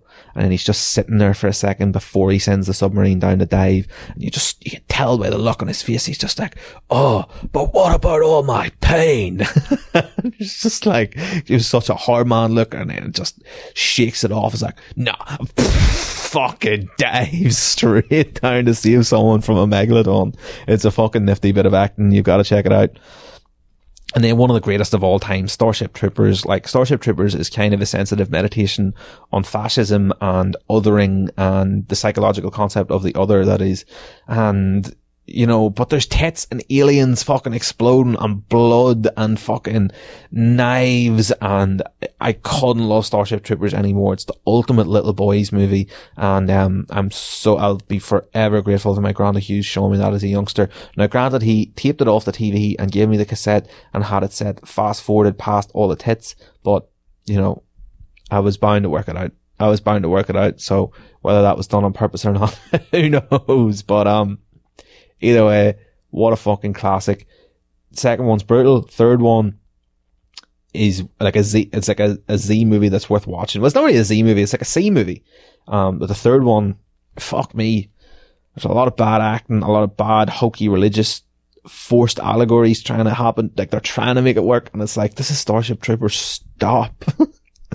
um, the first one absolutely untouchable in my mind. Uh, in my mind, and as I say, is kind of a sensitive meditation on fascism when you fucking peel back some of the layers. So have a fucking harder think about these movies, okay? Don't just fucking be like, oh, that's a fucking big gun, gun, go bang, fucking alien blow up movie. Like this is a fucking there's stuff going on there. So think about it.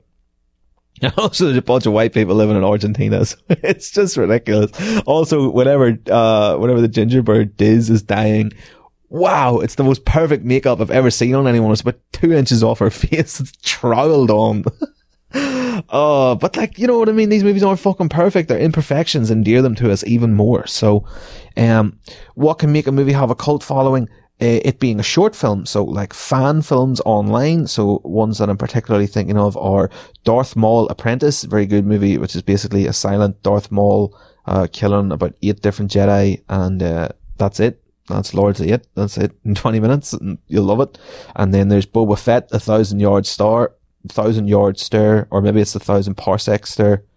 Can't remember, but it's basically Boba Fett playing Clint Eastwood from the start of for a few dollars more and uh, just walking up to a table full of lads and like you know they're playing cards and like they all go to draw their guns and they're all dead before they get their guns out basically and that's it. But it's like 10 minutes long. It's like there's loads of music and like atmosphere and him looking crafty in his helmet before he gets to the table. So check that one out big time.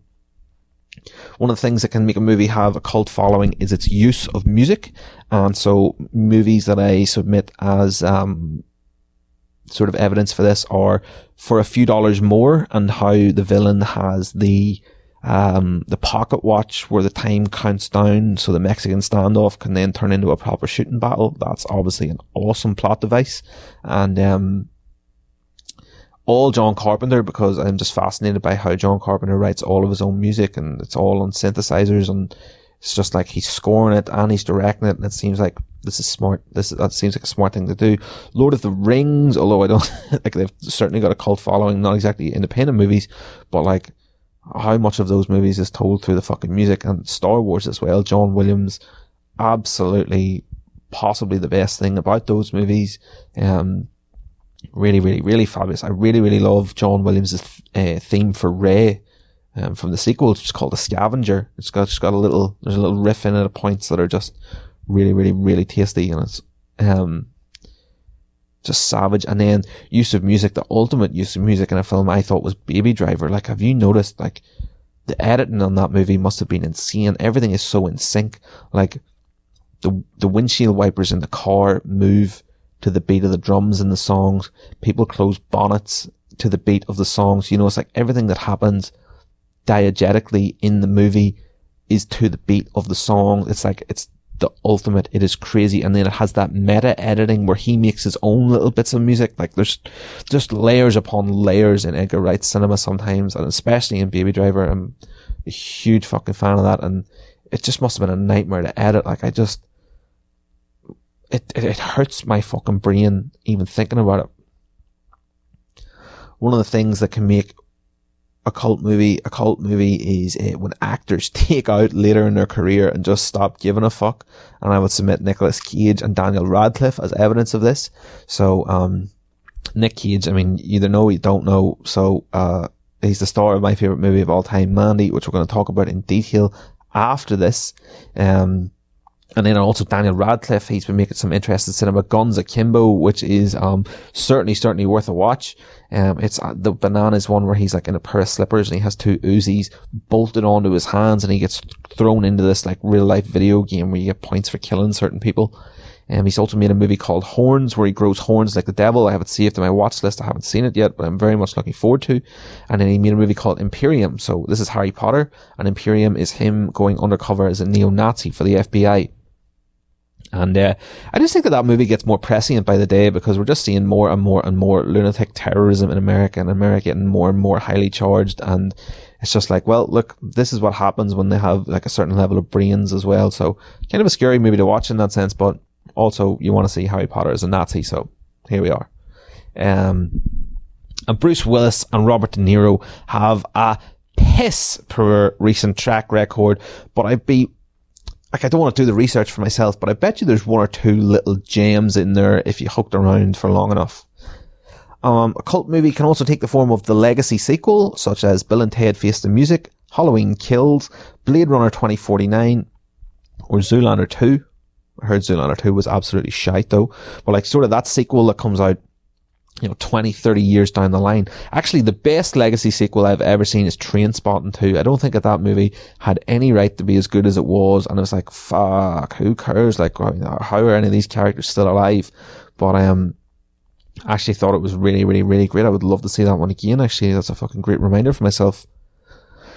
Um, cult movies are usually universally ignored by the Academy. So look at Lord of the Rings didn't get a nomination until Return of the King, and then they basically had to win that one just on fucking general principle. And then I would also submit Arrival as the exception that proves the rule. Um, but Arrival is using things like time travel and aliens, these sort of, uh, um, these linchpins of cult cinema, but in a very, very, very mature and sensitive way, and having Amy Adams, who's like the most mature, sensible uh, actress in Hollywood, um, presenting it all. And it has like a lot of heart. It's incredibly emotional when you break it down. Um, and it won Best Picture, but I would just have to call that the exception that proves the rule, not, uh, not anything else. And I'm also prepared to accept that I might be using the exception that proves the rule wrong. I don't 100% no, but uh, I'll just bring. I'll just. I'll give you that in anyway. Uh, the one man show, and uh, I've only got one movie in here as evidence of this. And this is Kung Fury, and this is the one dude. He's the lead. St- he's the main star. He's the director. I think he did all the special effects. I believe he made a bunch of the music as well. Kung Fury may also be the perfect example of a cult movie, like just start to finish, non-stop it ticks so many of these boxes. Um, being absolutely terrible. No, I wouldn't say that much, but it certainly is very, very cheesy and doesn't take itself seriously. Um, it's a breakout success. There's incredible technical prowess going on in here in terms of special effects. Big, big, big time. Cultural legacy. I would say it was part of kickstarting the synthwave revolution. I would definitely, definitely say that. Um, it's a hundred percent a B movie. It's a short. It's got incredible music. And uh, it was a one man show in the sense of like that one dude got the Kickstarter together and just produced this and didn't stop until he'd done it by himself. And there's talk of it being turned into a full length movie with Schwarzenegger signed on, but um, doesn't seem to be a whole lot of movement on that. So I just want to double down and recommend to you that you watch Kung Fury. I mean, it has to be on YouTube. It's usually on Netflix as well. Um, it's a 30 minute short movie about, uh, uh, I think he's a cop in Miami who, um, one night was both struck by lightning and bitten by a cobra at the same time. So he became the legendary Kung Fury and he has to go back in time to defeat Hitler. So awesome, awesome, awesome fucking film. You gotta see it. Um, I wanted to also make a note of how, uh, in modern times, movies can adopt the aesthetics of a cult movie and just like adopt the aesthetics of it. And whether the quality of the movie or the content of the movie lives up to that, you know, we might never know. So I'm thinking specifically of movies on Shudder here, which seem to be all like remixes of older movies. And I'm not, I'm not against like that kind of Tarantino magpie approach. My favorite band, the Wildhearts, take that approach to their music, I would say. Um, picking and choosing what they want, but it's just like, you know, movies these days do need marketing campaigns and it's so it's like, I'm thinking about Blood Machines and Summer of 84 specifically on Shudder, two movies that I haven't seen, but I've, they're aggressive marketing. I've seen the, I've seen the, the posters and I've seen, I've heard the soundtrack in the case of Blood Machines because it's by Carpenter Brut, who is my favorite synthwave artist of all time. Um, so it's got, you know, so it's bringing in a synthwave soundtrack. So synthwave is that throwback genre to like the 80s movie soundtracks and game soundtracks. Um, do check out some Carpenter Brut. Uh, Carpenter Brut Live is absolutely fabulous, and also Trilogy is a great album. Um, movies can get cult followings because they have alternate versions, and this might be for different reasons. Um, so Blade Runner was the subject of a whole bunch of studio interference So there are versions with narration, without narration, with good narration, without narration, without good narration. I just, I don't even know what all the versions are. I'm just really struggling to get my head around the one that is on Netflix right now, which is the final cut. Apparently, if you watch it with the voiceover, you do get a little bit more filled in for you. So I am interested in seeing that next. One of my favorite alternate versions of all time is the uh, assembly cut of Alien 3. So David Fincher refused to have anything to do with the theatrical release that they put out, that they cut together and put out for him because they interfered with the shooting so much. So it's kind of a shit show, the uh, the one that was released, but the alternate version does at least make a lot more logical sense, and um, I just think it's a lot is a lot better of a movie and makes Alien Three basically worth watching. You know, like it had a certain aesthetic. It's very, very, very, very, very fucking grim. It's very bleak. It's like there was no Marines having the crack in this movie. There was no fucking hoorah shit or like there wasn't much like blowing up aliens with pulse rifles or there was I don't think there's any flamethrowers in it. It's like so fucking bleak and everybody's got lice in it and it's fucking she shades her head. Ugh, it's like really, really, really fucking dystopian.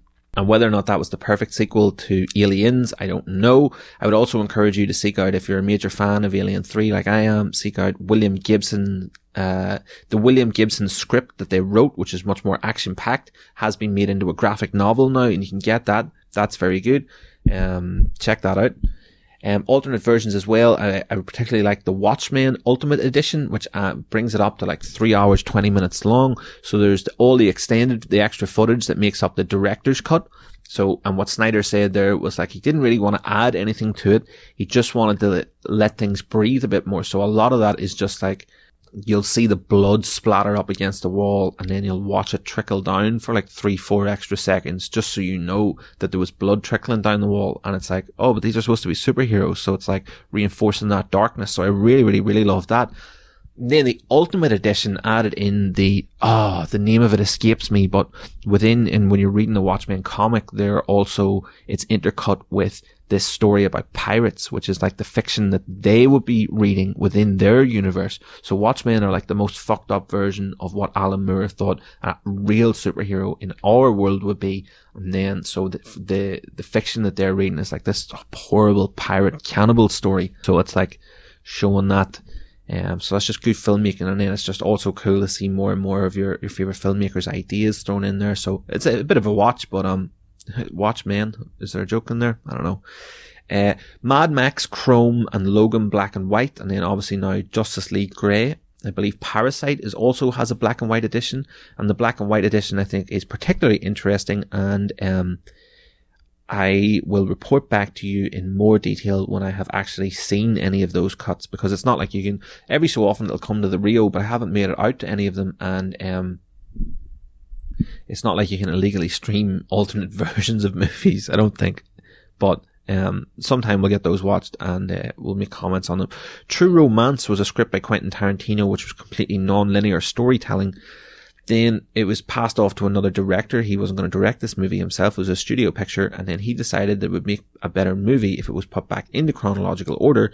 But I believe then on the DVD, there is also the option to watch it uh, out of chronological order as Tarantino intended to that end, also, um, Memento can be watched in forward, chron- in chronological order on the DVD also. So, uh, physical media, uh, you know, has its place, has its place. Uh, Donnie Darko, I thought had a great director's cut, which, uh, made everything seem a bit more clear and was sort of like less weird and let, um, I don't know, I just, I really enjoyed it. I thought Donnie Darko was a great one.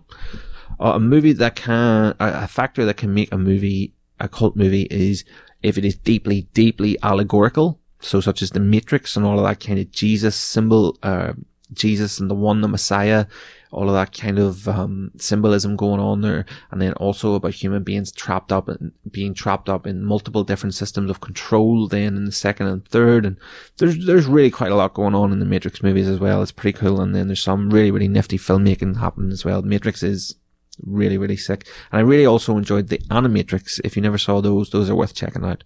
Um, Kill Bill, Kill Bill kind of uh, sparked an interest, re-sparked an interest in films in me a few years back when I read that Tarantino said that it was his most personal film. I was like, what this crazy fucking revenge kung fu ass kick adventure is your most personal film. It's like you're trying to express your most personal ideas. And that's, that sort of felt very strange. And then it's like, so every time I watch it now, I try and think like, what the fuck could he possibly been trying, possibly have been trying to express with this? And it seems like maybe it's about a breakup or maybe it's about going through all of his old relationships. Um, it's just, uh, I don't know. We could theorize about that one for days. Parasite is obviously deeply allegorical about the uh, class and how different classes interact. Us, there's obviously something going on under the hood of us. I just, I, I need to delve so much more deeply into that movie. Hereditary was the same thing. I'm not quite sure. I'm not even, I'm not qualified to break down exactly what's going on or what the, the director is actually trying to express. Not like just the times, not the, not the story he's trying to tell, not the pictures he's trying to show you, but like what is he trying to express as an artist through this movie. And that's when we're starting to get really deep and that's when this podcast will start to fall apart. So we'll crack on. Something that can make a movie cult cult classic straight away is simply being horrifying straight off the bat. Remember I said how blood, tits, and uh, monsters help? Well, listen to these fucking gems. Alien, the first one, nobody had seen shit like that before. The human centipede, that's fucking gross. Obviously, so's the second one. Actually, really gross, the second one. A baby gets killed in the second one in one of the most hilarious. it's hilarious. Like, you probably don't think that you're gonna laugh at a baby being killed, but you will. Will. Uh, the Hills Have Eyes, the original, is um, fucking pretty grim. Uh, and certainly would have been much more grim back in those days. Cannibal Holocaust falls in here as well. Pet Sematary is kind of haunting. Like, there's a lot of unsettling imagery in there, and the fact that the kid gets wiped out so fucking so callously by that fucking truck. It just seems so unnecessary. Um, Strange Days, this, this movie, like, I, it's like people getting virtually raped. What, oh, I don't know. It's, it, the science fiction in it is a bit crazy, but it's so horrifying. It left a very, very, very real impression on me. Uncut Gems is horrifying in its own way. It's just like, how the fuck can this guy not get out of his own way? Like, I'm gonna have an anxiety attack on his behalf. A lot of people felt like that movie was just trying to give them an anxiety attack, but I think that they certainly desired to create that kind of anxious effect. And so I don't think that you can deny then that that is effective filmmaking. And then Battle Royale, which is about a bunch of school children being taken to an island and being given different weapons and have to fight each other to the death, ripped off wholesale in the Hunger Games, but whatever. So yeah, being horrifying usually is a great step on the way to becoming a cult movie. Um, then there is the genre mash. So I am a sucker for a good genre mashup. If you just tell me it's like, oh, it's a western in space. So your Star Wars, your Firefly, I'm like, fucking brilliant. Um, but let's go through a couple of ones that I'm excited about here at the moment. Um, Army of the Dead, Zack Snyder's new movie is supposed to be a heist movie set in Vegas and uh, there's zombies everywhere post zombie apocalypse so i'm super excited to see that i'm curious as to why people need to pull off a heist in the middle of a zombie apocalypse as we have been sucking his dick pretty hard already. I think you just all know that I'm a pretty big Zack Snyder fan. I'm just excited. The Mandalorian, I thought really, really, really took the Western in space to new levels, and especially with episode five of season two, uh, with the Ahsoka Tano episode, then mashing in, making that basically a samurai movie for, for an episode. Awesome. That was so cool. Anna and the Apocalypse is a zombie Christmas musical, so there's three different genres getting mashed up there at once. Is it as cool as the premise sounds? No, but I guess it's kind of a lofty ideal to live up to. It's worth checking out. From Dusk Till Dawn is like a cool, slick crime caper until absolutely all hell breaks loose about a third of the way into it and vampires show up. Uh, Zombieland is zombie comedy. Avengers Endgame is like superhero, but also time travel movie. So we're playing with a whole bunch of different movie mechanics all at once. Bone Tomahawk is a horror set in the Wild West, which I think we should see more of. I, um, I would quite like to do, maybe there's a scripted podcast in there that I could write. We'll see. And, um, I know it's a TV show also, but um, Westworld mashed up sci-fi and uh, the Wild West in a really, really fantastic ways. And that episode where they followed around the Ghost Nation, the like indigenous people of Westworld. Wow, that was sensational.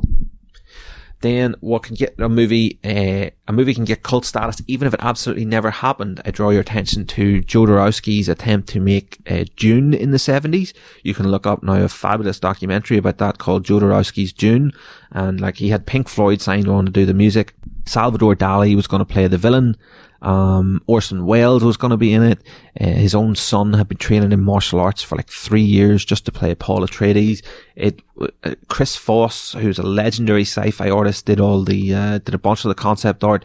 H.R. Giger, who designed the xenomorph from Alien, was signed on to, to, um, to do a bunch of the character design as well. This movie had absolutely everything going for it and it failed in the end over something like five million dollars worth of cash and then so producers would go on to make Alien and uh, Jodorowsky would write and then with Moebius, another concept art artist from the movie, would write the Incal legendary sci-fi comic in the 80s. So this movie's influence, even though it never came out, its influence is absolutely everywhere because there was so much concept art created and released for it. And it just seems like a shame that we didn't get to see it. But hopefully some cult fucking movie nerd will come along and animate those old storyboards and that old concept art and we'll get a look at what it might have been. Um, and then I'm not sure if these two are the same. We were supposed to see Nicolas Cage as Superman in the late 90s and Kevin Smith was supposed to direct a big budget superhero movie. I'm not sure if it was supposed to be the Nick Cage Superman, but I think that it might be we probably got robbed on that front. Probably got really, really, really badly robbed. Yeah, so there you go. So there's a whole bunch of different ways that movies can become cult classics, and there's a whole bunch of examples of each. So, um, enjoy those. Check some of those out. Keep checking back in the Punkadelic podcast. Try and recommend a bunch of stuff every week. Some weeks it's songs. Some weeks it's like movies. Some weeks we'll be talking all music. Some weeks we'll be talking all movies. I'm a total fucking complete and utter nerd, as you might have picked out from like this episode is particularly nerdy, I guess. You know, so what? That's what fucking makes me a fucking half decent fucking podcaster. So let's just keep going here. So I wanted to talk about, and I know that this is going to be a fucking long episode. I know I've been talking for fucking ever about this shit, but I want to try and do justice to this. So, look, Mandy is absolutely my favorite movie of all time. Okay. It is operating on a number of different levels. I think that there are many, many levels that I have yet to even delve into it into, but in terms of its aesthetics, its plot, eh, but really more the aesthetics, the feel, the texture of the movie, it's just, it's very, very hard for me to put my finger on exactly why I like it so much, but it's got everything going for it. So let me just move through these categories and see how many of these that Mandy hits. So being absolutely terrible. Well, no, absolutely not. It's a very, very, very good movie that is, um, serves all of its themes and characters very, very, very well. There's some sensational filmmaking and cinematography going on. There's trickery going on. There's something happening with the grain of the film. The music should absolutely have been nominated for an Academy Award. It is a disgrace that it wasn't. I believe that Jóhann Jóhannsson was certainly nominated but didn't win, or maybe won, not sure. For Arrival, he made the music in that movie, which is so haunting and so important to that movie because, um, so much of that movie is about sound and like listening to the aliens and communications and getting things across. And then in Mandy, because it came out on Netflix or something at the same time as being released in the cinemas, it was like it couldn't get into the Oscars and Jóhann Jóhannsson died after creating the Mandy soundtrack. So it's just so sad. It seems like that man definitely deserved it. Um, so definitely don't think that you can tell, say that Mandy's terrible by any stretch it's it's sort of an emerging legendary director's arsenal. Yes, it's a breakout success. It has a legendary performance in what Nicolas Cage does in this movie. Um, also the villain is absolutely incredible. Um, the um, it's awesome, awesome acting all round. Nicolas Cage doing some wordless screaming at points, but like really, really selling it with his eyes in a scene where he's blindfolded in this movie or gagged, excuse me, and just really, really great performance. Obviously, you know, his girl, it's a revenge movie after these fucking villains take his girlfriend and, you know, he is devastated after it happens and you really, really feel it. Um, it is linear storytelling, I will say.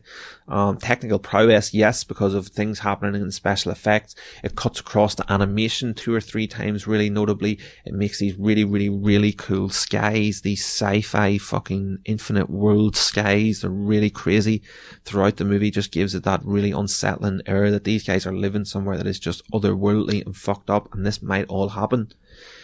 Um, Was there on-set drama? I don't believe so. Does it have a cultural legacy? Well, loads of people are huge, huge fans of this movie, and there was a drive after the movie. But then I don't know if this makes it cult because this was kind of started and pushed by the production company for people to recreate the, the famous Nick Cage screaming in his underwear scene and uh, send their best attempts. But every so often you'll see somebody else going for it, and you'll see there's a lot of like t-shirts and merch coming out about Mandy as well. So um, it certainly has a, a, certain cultural legacy, and I feel like that will be really, really, really cemented when Panos Cosmatos makes his next movie, which I hope will be even more accomplished and get even more acclaim, um, and shine more of a more of a light on Mandy. Um, it's not location constrained. Um, there are a bunch of fan theories and ambiguity that we'll get to. It's certainly a B movie. Um, it's not a short. Its music is absolutely incredible. It is the reason, part of the reason that I have when actors take out late in their career and don't give a fuck anymore on this list. Um, it was ignored by the Academy. It's adopted the aesthetics of cult because there are like title cards in the middle of the movie that could all be metal album covers. I'm convinced. But I, again, don't, I feel like it's totally organic. I don't feel like it, it doesn't feel like a rip off. It feels like homage. Um, there's no alternative version thankfully there's not even a director's commentary. Believe me, I wanted to rent the Blu-ray just to hear the director's commentary on this one. That's how much I love this movie. Um, it, there's definitely allegories happening here. There's things happening on different levels. It's sort of implied, but never really said out loud that Mandy is f- formerly f- in an abusive relationship, and it's just like sort of told through um, Mandy's acting. Um, I'm not sure what that actress's name is, but it, that's what, like, that is such a good performance because of that then. Um, it's certainly horrifying in places, the scene where they take Mandy, uh, the scene where they kill Mandy, the, so it's not horrifying, but then it's so jarring when the cheddar goblin scene comes on, and once you've seen it, you'll understand. Uh, it's so mad. It's, is it a genre mash? I guess, maybe. It's kind of a love story, kind of a revenge movie. It's a love story until the halfway mark, and then it's a revenge story. And it's not, it never happened because it did happen. But, um, I just, I cannot be effusive enough about how much I love the movie. I don't want to tell you every single solitary detail about it, but like, if you like comic books and heavy metal and uh, 1980s retro, um, aesthetics of the Stranger Things and you like synthwave music, um, you like a bunch of stuff that's cool and that I talk about on this podcast, you will fucking love this movie. So let's take a very, very quick look at some of the fan theories for people that have seen it. I haven't even read these yet. I just, so this is gonna fucking blow my fucking mind right now. Okay. The film was the book Mandy was reading. Oh, so she's reading a book in the film. Huh, and that's from the post-credits scene. The entire movie was a drug-induced fever dream. Yeah, well, that's, there's pretty prominent drug use in the film. Um, the film is Lovecraftian and does indeed take place in two different worlds. What? Transcendence in briefly into the cosmic beyond.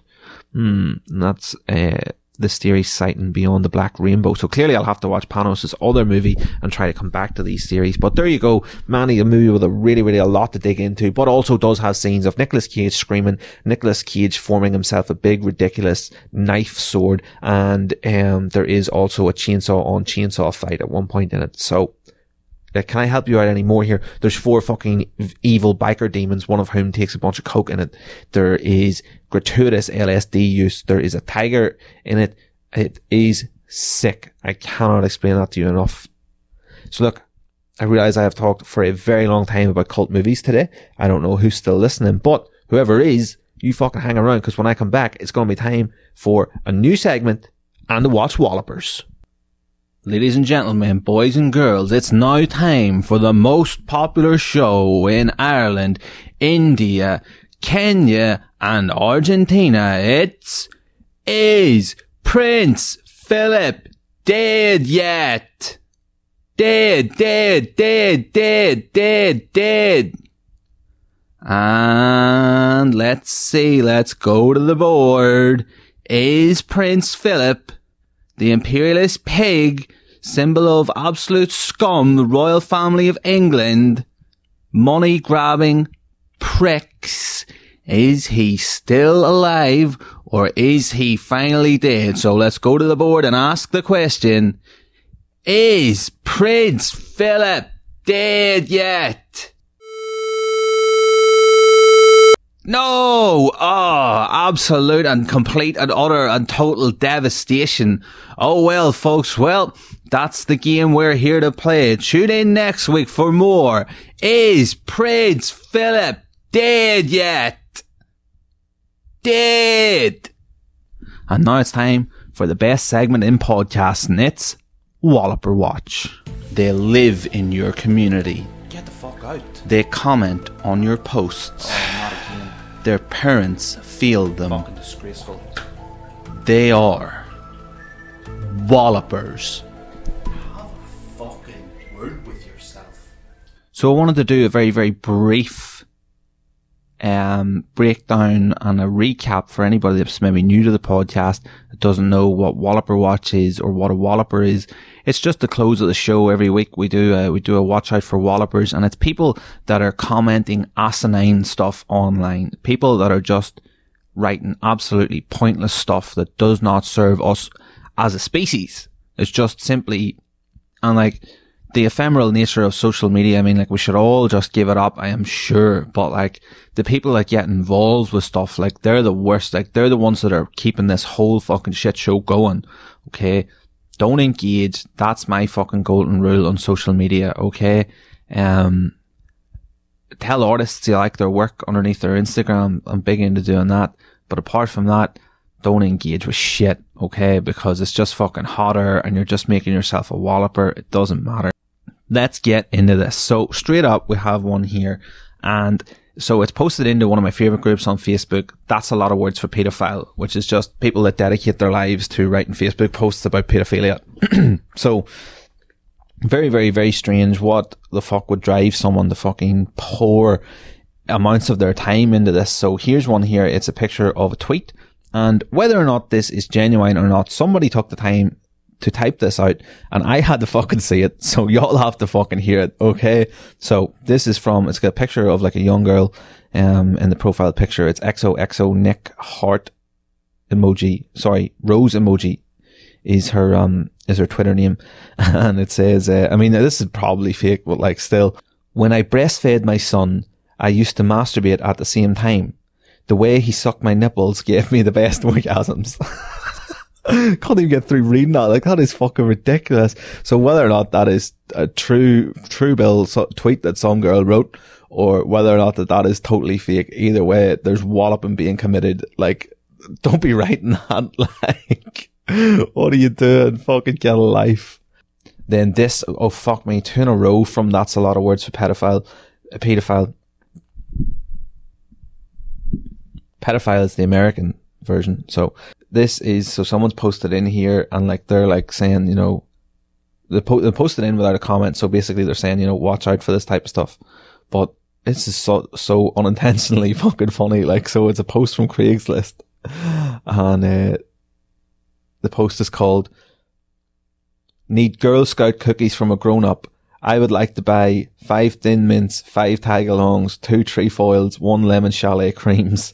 I am not allowed within 300 yards of a minor, so I'll have to buy the cookies from an adult. I will eat you, I will meet you wherever necessary. it's just like, so like what the fuck is going on? If the logic of that, if that's true, like what is this? So like the guy just wants Girl Scout cookies so much, but can't buy them off actual Girl Scouts, so needs to go and get a grown up to pick them up for him. Like, what a fucking walloper. Just fucking get different biscuits, you fucking clown. What a fucking walloper.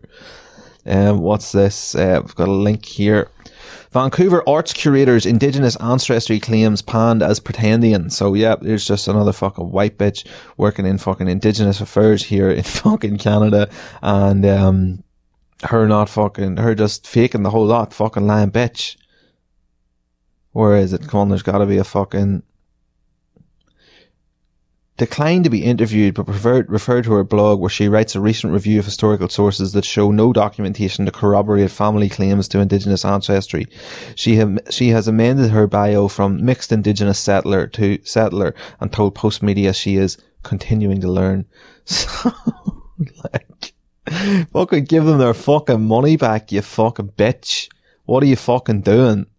You think that you might have heard a thing or two about fucking white people taking shit off native people Are you fucking joking me? Walloping at a very, very, very advanced level there. That's it. You know, it's not just clowns on the book. Like the walloping can happen in everyday real life. So here's exhibit A on that front as well. So this is a post by Yoga Daily Poses on Instagram. Okay. So it's a woman doing a headstand, um, and her knees are parallel to the floor and then the legs are curled back and the toes are pointed. I have no idea what that move is called, but, um, you know, looks hard. She's down there on her forearms and head.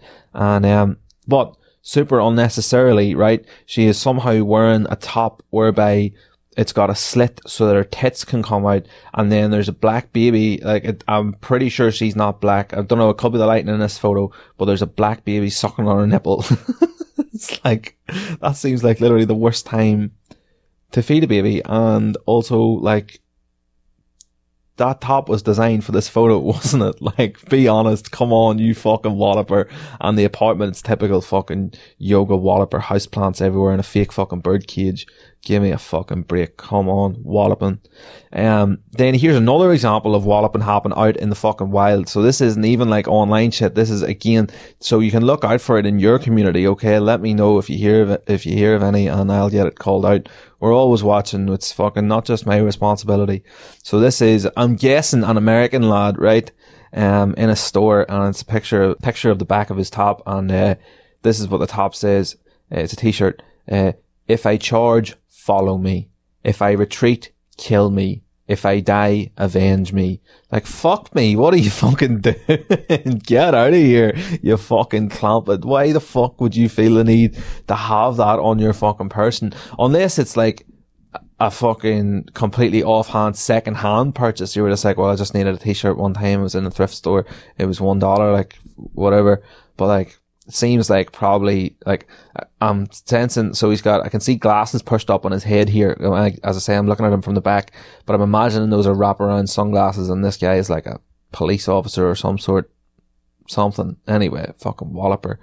And then here's just like one of the worst takes on the internet. Like I can't even believe I had to fucking put my eyes through reading this the other day. I'm honestly annoyed. I'm kind of wondering, can I sue this cunt in any way, shape or form? Lawyers, please contact me. Punkadelicpodcast at gmail.com. Lawyers, contact me about whether or not I can get any loot out of this. So, um, this is a story uh, called Steve Irwin's family rescues nine, 90,000 animals. 90,000, right, okay. Steve Irwin's family rescues 90,000 animals amid Australian wildfires. Okay? Absolutely tip top headline. Couldn't be anybody that would have anything fucking negative to say about this or try and interject themselves into this in a contrarian way. Is there? Oh my goodness, no. Here, top comment. what bullshit. The Irwin family stopped being of any relevance to wildlife when Steve died. Terry is a grub.